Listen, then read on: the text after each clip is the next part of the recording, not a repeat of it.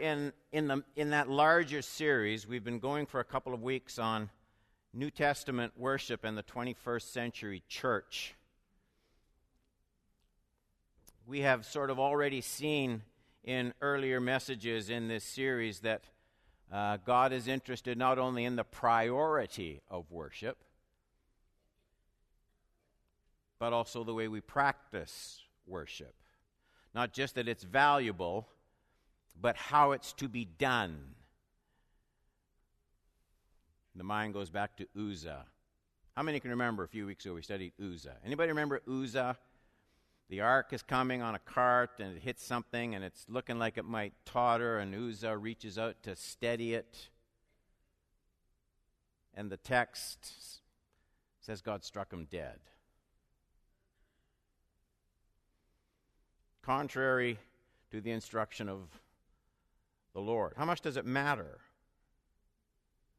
Our actions in God's presence apparently have to be not just according to sincerity, they should be that, but they also have to be according to instruction. I had a number of people who actually talked to me that Sunday morning and said, that, you know, I know you tried to explain it, Pastor Don, but it doesn't sit nicely with me. He wasn't trying to do anything bad, and God struck him dead. There is a fascinating passage. I probably should have used it at the time. Actually, when I got home, Renee said, why didn't you use this passage? And I actually said to her, well, now you tell me, you know. There is this fascinating scripture in the book of Deuteronomy talking about the king, when Israel's going to want kings like the other nations. They're going to want a ruler. And you have to jump into the middle of a pretty extended passage on the subject. But when you look at Deuteronomy 17, verses 17 and 18, it says, and this he, by the way, this is whatever king, the king. And he shall not acquire many wives for himself. See, people will come and say, look at the Old Testament, look at Solomon, look at David, look at all the wives. And it seems like it was fair game in the Old Testament to do all that stuff. And they never go back to passages like this. God warned them in advance. This is going to ruin you. Don't do this.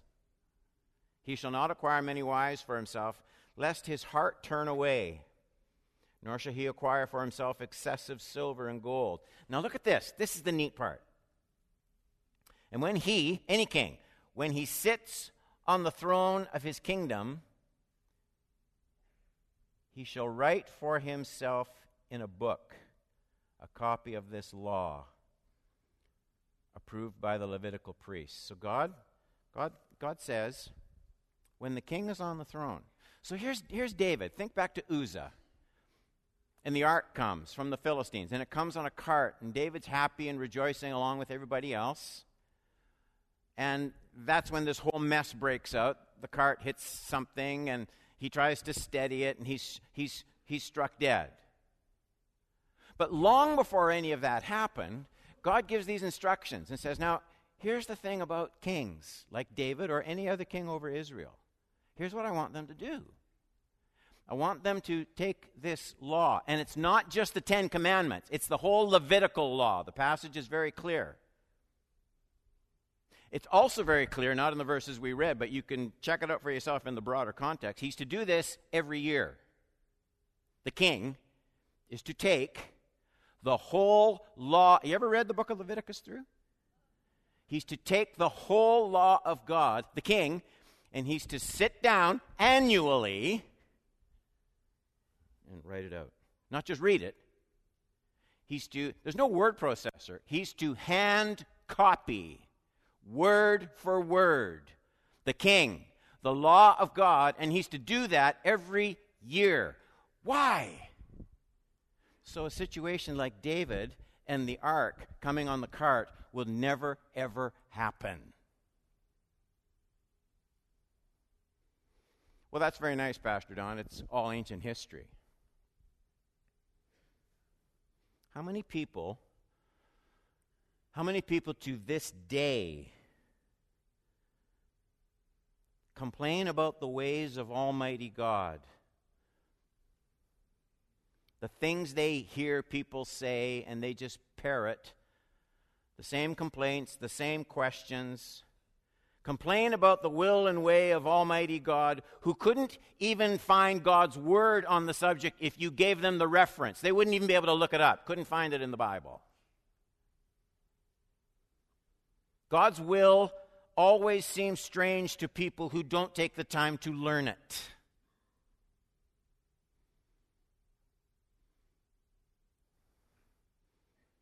Okay, I can't go longer on that. Worse still, there are many people who hold the idea that because we're now under the new covenant, not the old covenant, so we're on the post side of the outpouring of the Spirit, that worship is no longer to be practiced according to any specific pattern. And so they take that idea. We'll look at this text again in later weeks. They take the idea that, you know, God is seeking worshipers who will worship him in spirit and in truth, and they take that somehow just to mean sort of wholeheartedness and sincerity. So worship is now a matter of just inward and personal inclinations and promptings and styles. Temperament enters into it, and a host of other things. And no argument from me, there's an element of pretty precious truth to be defended in that view. Boy, humankind and the church, no different. We have this terrible propensity to turn anything with spiritual life and vitality into a created ritual, a routine. We can apparently do that out of the most life-giving things.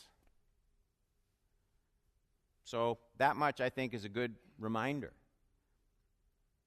But we also need the reminder that the Holy Spirit who comes among us to kind of lead us into worship, to stimulate our awareness of the presence of Jesus. It's the same Holy Spirit who gave us the record of the early Spirit-filled New Testament church. He's the same Holy Spirit who preserved a pattern of how the New Testament made its approach to the Father in worship.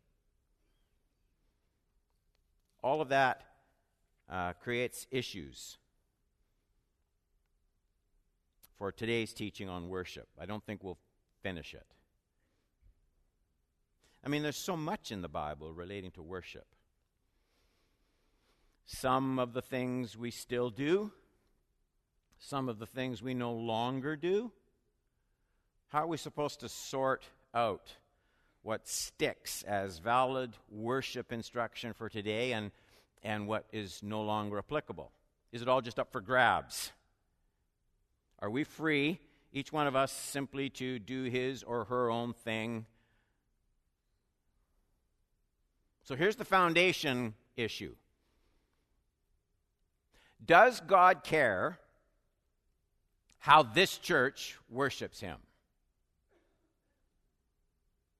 Is it enough that we genuinely and sincerely love him? Is that enough? Is it enough just to have loving thoughts in our mind when we come to worship? Is that where we are? A lot of people think so. And so you think about Uzzah, struck dead by the hand of God as he reached out to steady the ark of the Lord to keep it from falling off the cart into the mud. You think of him because, as we said when we looked at that passage, he was as sincere as anybody could be about defending the glory of God. I mean, that's what makes him do it. He loved God. But he disobeyed the worship instructions. And immediately we want to say, but Pastor Don, yeah, that's old covenant, Pastor Don. Yes, it is.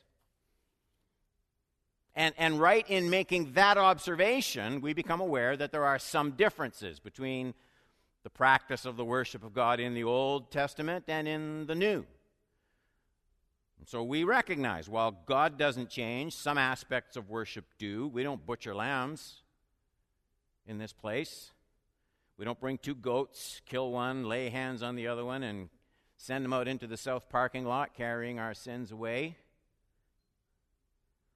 We don't apply the blood of a lamb to our right earlobe when we enter the sanctuary. Yep, it's in there. So there are a lot of changes in the way we worship the Lord today. So this is really a practical issue that doesn't get talked about very much. What changes and what mustn't change? So how is the church to know which instructions and commands about worship apply today and which ones don't? That's what we're going to get into, just kind of opening the door a crack in today's message and then a couple other ones. But that's what this is about. I'm spending some time on this issue because it doesn't get covered enough, in my opinion, in churches. It isn't maybe the kind of material that leaves people just feeling blessed out of their minds as they sit and listen. You wouldn't do this all the time. But I think it has such practical relevance for a host of other issues that do keep our lives blessed, do keep our lives spiritually sharp, and do keep our minds biblically informed. So if we never study this, if you don't understand today's teaching concept, I would say at least this: you'll be vulnerable to a host of hot-headed teachers who rip isolated verses from both the Old Testament and the New and try and make you feel less spiritual because you don't apply it to worship the way they would like you to apply it to your worship. We know this is true. Worship techniques, special diets, the Jesus diet. You can buy a book. Waving banners. It's fizzing out now, but if you didn't dance before the Lord, you were somewhat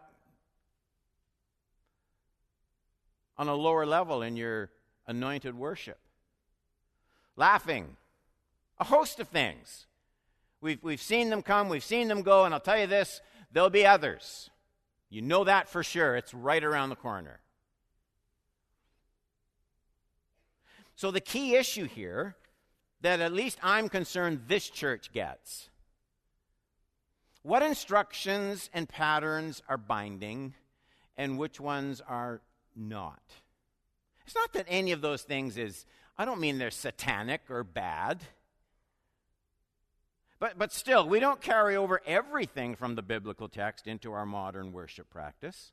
So the worship issue forces questions to the surface. Is everything just a matter of taste? Or is absolutely everything still required? Do you still have to ceremonially wash your hands when you enter the sanctuary? Must we still abstain from lobster and crab? Can we now wear garments woven of blended fabrics? Or are they still off the list? Oh, they're off the list. But why? I know most of those questions have kind of a ridiculous ring. I mean, we know, we would almost say instinctively, that these specific teachings, these Bible teachings, they aren't applicable to the church today. And that's true. The real question is, why are these things no longer compulsory for the church at worship? We know they weren't bad commands. They came from God. I mean, you can still keep them if you want. There's nothing wrong with them, but they aren't necessary. They aren't spiritually helpful anymore.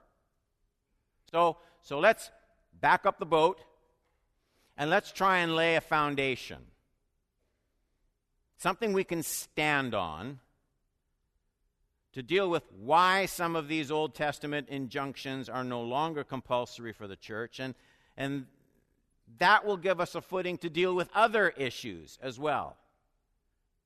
So before we nail down concepts of worship, let's examine some rules for just gleaning instruction from. You got a Bible, right? Some kind of Bible? Let's lay down some ground rules for how we get stuff out of our Bibles. Does that seem like a practical thing for a church to do? How shall we get instruction from our Bibles? You got this much. Old Testament, this much New, that's actually counting the maps and charts at the back. How do we sort it out? I'm going to try and look at two principles, basic principles. Point number one. Always start with the New Testament. This is basic. Always start with the New Testament and interpret the Old Testament in the light of it. Let me just give you an example of this from the subject that has nothing to do with congregational worship. Let's just consider the subject of the creation of Adam and Eve, the beginning of history as we consider it. There are a lot of questions people have about those early chapters of Genesis. A lot of questions. A lot of people wonder just how literally those chapters are to be read. Were Adam and Eve two actual individuals made on a specific day of creation? Or are they a picture of the whole human race? I'm reading a very, very prominent New Testament scholar. If I said his name, everybody in this room that studied at seminary would know of whom I speak. And very clearly, he would argue that these aren't people like we're people. They're a picture of something.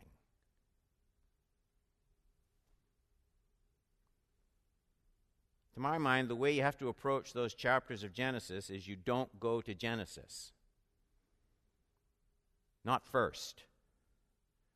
There's somewhere else you go in your Bible first. You don't find the key to interpreting those creation chapters by reading those chapters alone. You have to search somewhere else. There are New Testament passages that shine light on the early chapters of Genesis. Let me show you where you might begin. You might begin with a passage like this. Matthew 19, 3-6. This is not the subject this morning. The Pharisees came up to him, that's to Jesus, tested him by asking, is it lawful to divorce one's wife for any cause? And my goodness, this the argument just spins forever and forever and forever. He answered, have you not read? Let me get this for you there. Have you not read, he who created them from the beginning made them male and female, and said, therefore a man should, now this is the quote, therefore a man shall leave his father and mother and hold fast to his wife. They shall become one flesh. So they are no longer two, but one flesh. Therefore God has joined together, let not man separate. Now this isn't a sermon about divorce, but the passage does teach. It does teach the principle of interpreting the Old Testament in the light of the New. So what is relevant for our study today is the fact that Jesus based all his instruction about marriage and divorce on this literal account of the original creation of one man and one woman. So in other words, what we have here is Jesus' view. Jesus, the omniscient, all-knowing God the Son. We have his view on how we should consider Adam and Eve. I mean, I'm citing that example just to illustrate the principle here, the important principle of interpreting the Old Testament in the light of the New. Let me give you another example. Romans 5, 14 and 15. Paul's in the middle of a deep theological argument. He says, yet death reigned from Adam to Moses. Okay, so Adam, Moses.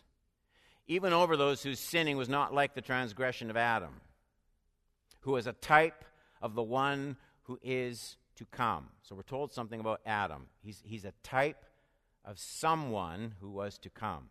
The one who was to come. But the free gift is not like the trespass. For if many died through one man's trespass, who's that? Adam, right? Much more have the grace of God and the free gift, by the grace of that one man, Jesus Christ, abounded for many. Again, one of the reasons I believe Adam was an actual person is, well, I believe Moses was, right? I mean, what this text is doing is it's sort of tracing a genealogical link between these two people. How many people? Generations from Adam to Moses. Pretty hard to have a real person on this end and not on this end. But more than that, I also believe Jesus Christ was a real person. So Paul talks about Adam and Moses and Jesus in the same text. So Adam's life had real, solid, historic consequences for the human race. And then Paul says Jesus' life had stunning consequences for the human race as well. So Adam and Jesus, they stand or they fall together. If Adam can be explained away, so can Jesus Christ. Everything collapses. So the point of this example is the best way to come to a complete understanding of the Old Testament is always to read and understand it in the light of the New. The New Testament, it's not more inspired, it's not more holy, but it's more complete. It's progressive revelation. It doesn't move, and this is important because there's all sorts of guys selling a lot of books. Brian Zahn would be one of them, where the clear teaching is it moves from mistakes in the Old Testament to corrections in the New Testament. That's not what we believe. What we believe is remember those cameras? You'd snap a picture. They were a wonderful invention, and then it would just go, and this little picture would come sliding out the front. I'm dating myself. Yeah. And you'd hold it up, and it was like a miracle. Gradually, you'd see the face of the person you were taking a picture of, and then you'd actually be able to recognize the person, and then you'd be able to see the face and whether they had a tan or not, and whether they were wearing makeup or not, and whether that was a good picture of them, or it all just sharpened. That's kind of the idea in progressive revelation. It's not that it's untrue in the old and true in the new. It's not less inspired. The word we use is, theologians speak of the confluency of the inspiration of Scripture, meaning it's all equally inspired. It might not, to your mind, be all equally relevant, but it is all inspired nonetheless. You interpret the old in the light of the new. Now, you do this whether you think you do or not. We're going to have communion today. And we think about the covenant. And we think about the fulfillment of the covenant where Jeremiah says, I'm going to take the law, it's just stone tablets, and by my Spirit, I'm going to give you a heart of flesh. Right? Jeremiah 31. And that's the new covenant that Jesus comes. We'll read the words. And when you say that, you might not be theologically thinking it all through, but you're doing exactly what I just said. You're interpreting the Old Testament in the light of the New, because if you go to Jeremiah 31 and read all about the promise of that covenant, you know who it's made to? Israel. Look it up. There's no mention of Gentiles or the church or anything else. The new covenant in Jeremiah 31 is exclusively given to God's people Israel. Well, why do we apply it to us? We do that because Jesus teaches us to do that. Do you get what I'm saying? You interpret the old in the light of the new covenant. That's just a basic rule, and it applies to so many different areas. After Jesus ascended into heaven, he poured out his Spirit on the church. The church today is the body of Christ, awaiting the return of her Lord. And while we wait, and while we evangelize, we worship. That's what we do. And for direction in our worship, we have the writings of the apostles, the first inspired leaders of the church, to give us guidance and direction on how we approach God's throne. All the other Old Testament scriptures, they lead up to their fulfillment in the New Testament. But the final picture, the completed story, it's contained in the pages of the New Testament. In fact, I think this is an important statement, and I think it's true. The Old Testament only makes sense in the light of the New. Here's an example. Why are many Jews to this day still waiting for the coming of the Messiah? They read the same Old Testament in slightly different order, but they read the same Old Testament as you and I. But they've rejected, I'm talking now on a whole, there are Messianic Jews, of course, but on the whole, they've rejected the completion of the story in the New Testament. Because of that, Paul says they are blind. That's the word he uses. Blind to many passages where the coming of Jesus is specifically explained in the Old Testament and fulfilled in the New.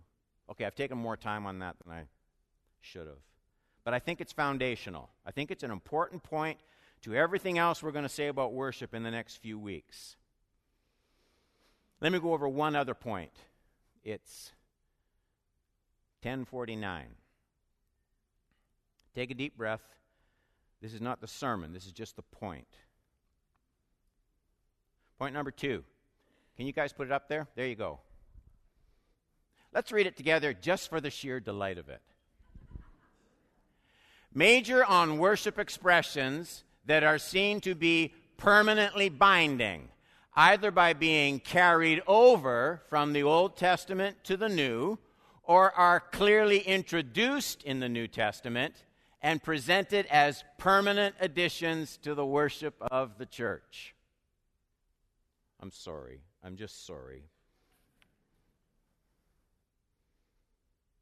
This is the point where we're taking that previous principle, always interpreting the Old Testament in the light of the New, and we're applying it specifically now to the area of worship. Okay, do you see what we did? The general principle, interpret the old in the light of the new.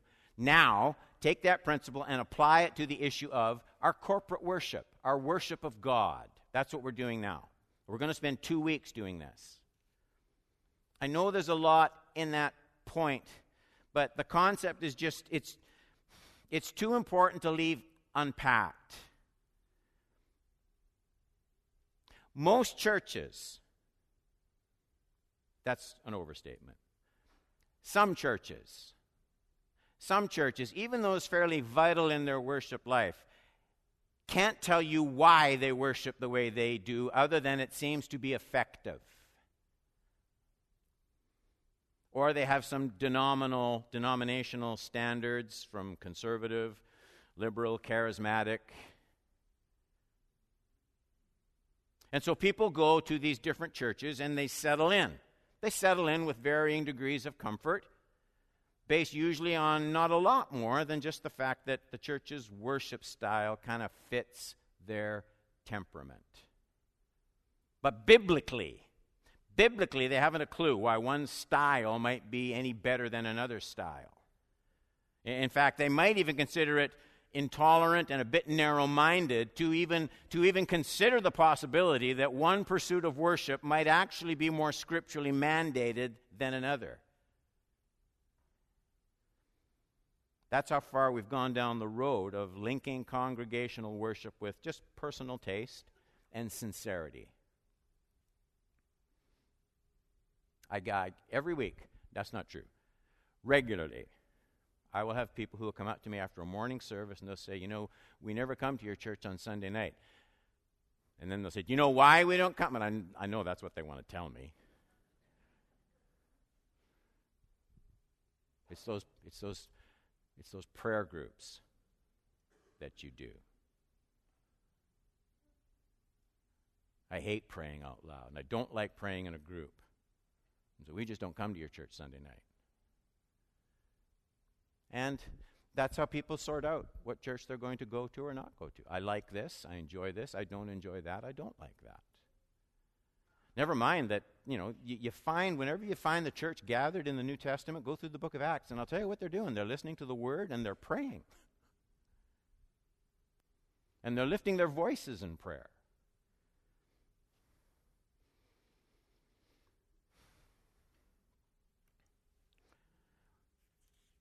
Read that lengthy, convoluted second point silently and look at it. We must major on worship expressions that are seen to be permanently binding. Okay, the permanently binding worship expressions. And they'll get there in two ways. Worship expressions become permanently binding in one of two ways. Either by carried over from the Old Testament to the New. In other words, they keep going. Or they're introduced in the New Testament, and there are some like that, but they're clearly introduced as permanent additions to the worship life of the church. So you see those two things? There's two ways where worship practices become standard for a New Testament church. First, something is done in the Old Testament, and clearly they keep doing it in the New. That's one. The second way is, it wasn't done in the Old Testament at all, but something is introduced, and it's clearly said to be, either by word or by example, repeated, to be done permanently.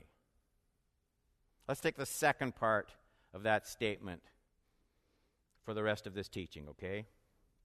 Consider some of the new patterns and instructions of worship that are introduced in the New Testament, but they're emphasized as being of ongoing importance. This should be the easiest part of the worship issue, because aside from, a few cultural nuances, we are the New Testament church. So we live by the words of Jesus and the teaching of the apostles. We are the body of Christ called out, and we gather as the early church did with certain goals, certain disciplines in common. You can see some of them. And here's the verb first. Do you know,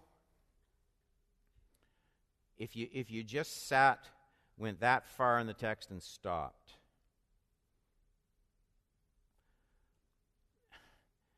they didn't just do these things. There's the apostles' teaching, there's fellowship, breaking of bread, prayers. But they didn't just do those things. They were devoted to those things. How devoted are you to regular church attendance? Devoted, I mean.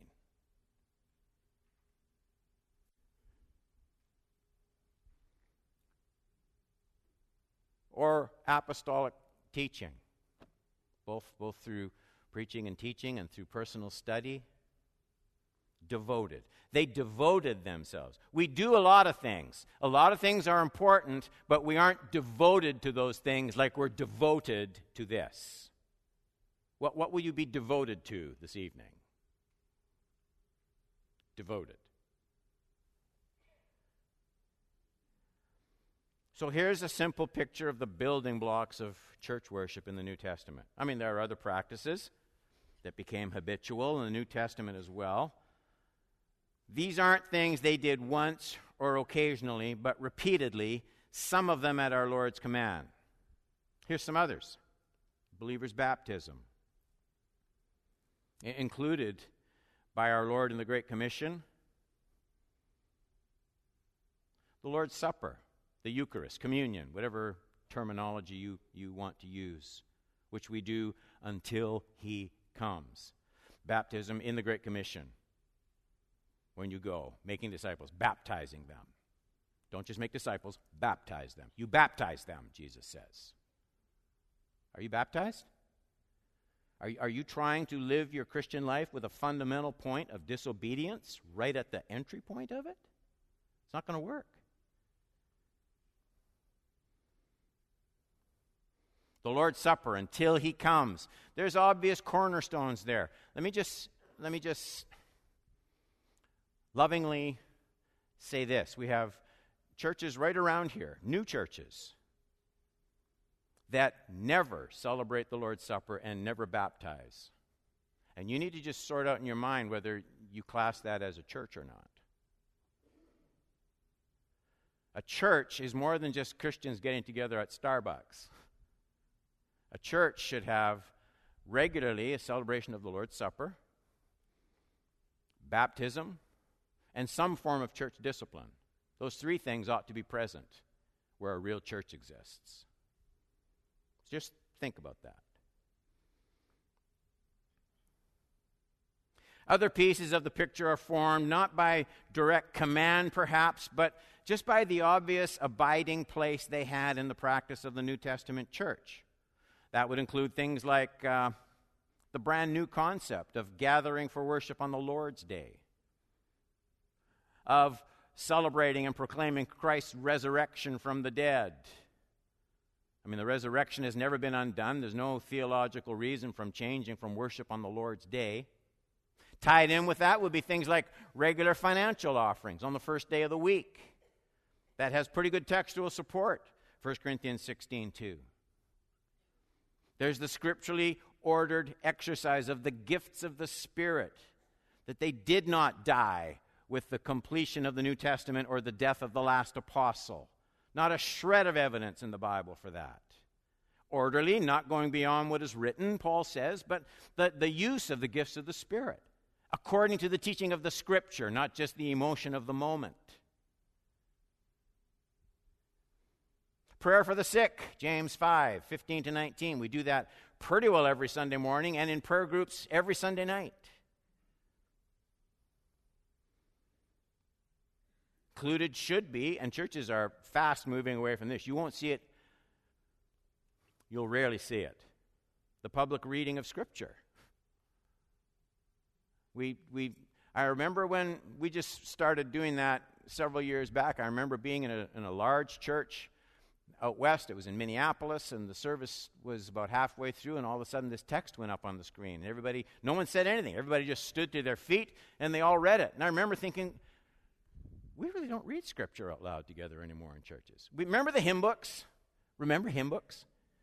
And at the back, remember what you used to have at the back? Responsive readings. I mean, I grew up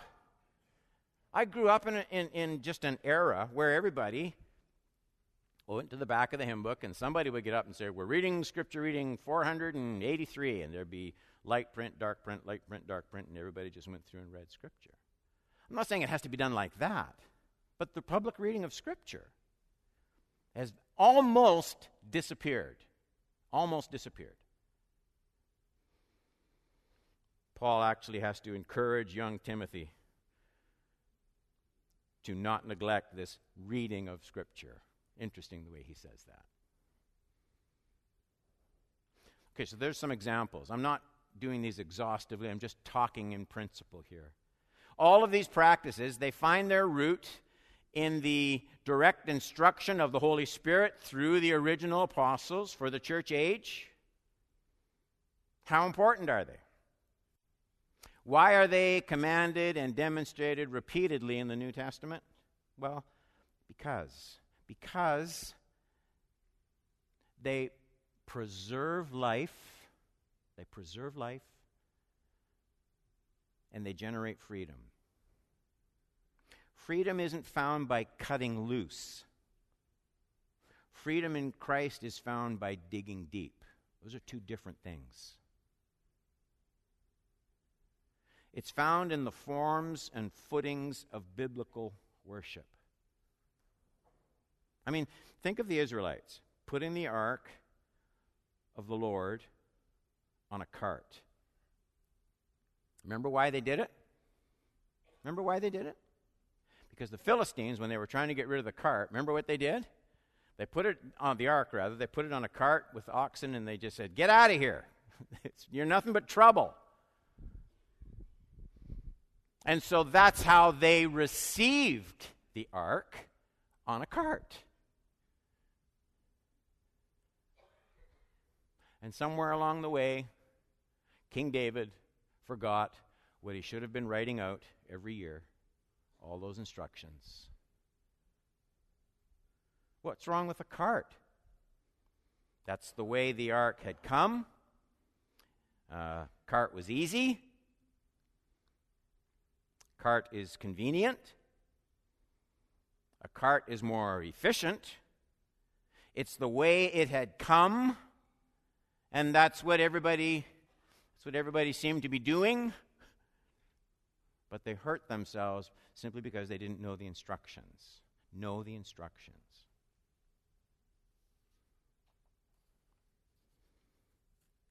So, you come to certain conclusions after years of ministry. Revival is rarely, I'm not saying never, revival, in my opinion, is rarely the top blowing off. It's more the roots going deeper.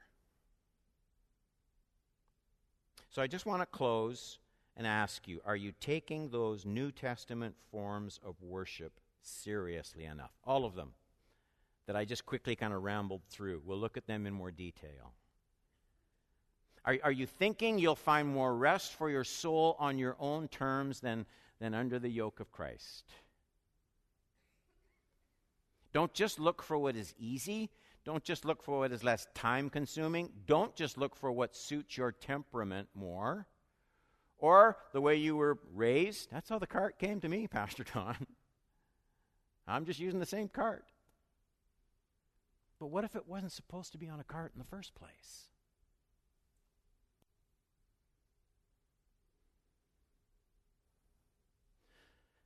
Don't just judge worship by momentary thrill. Anchor it all in the word of His grace.